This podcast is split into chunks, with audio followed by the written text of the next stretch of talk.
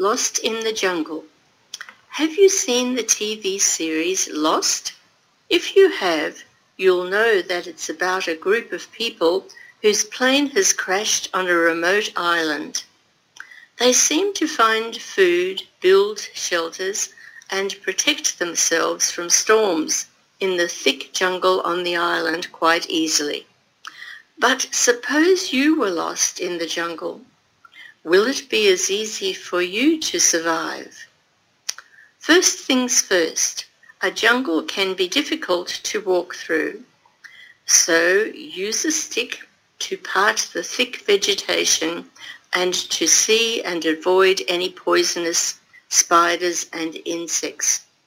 This trekking will be very hard on your body, however, and will make you hungry. So what's on the menu? Well, you might find some fruit to eat in a tropical forest, but how about some nice juicy creepy crawlies as well? You might turn your nose up, but insects are an amazing source of protein and are low in fat. One warning though, avoid brightly coloured insects, which are usually poisonous. Keep your eyes open for storms. Some tropical forests get up to ten metres of rain in a year, about the height of a four-storey building, and mudslides are common too.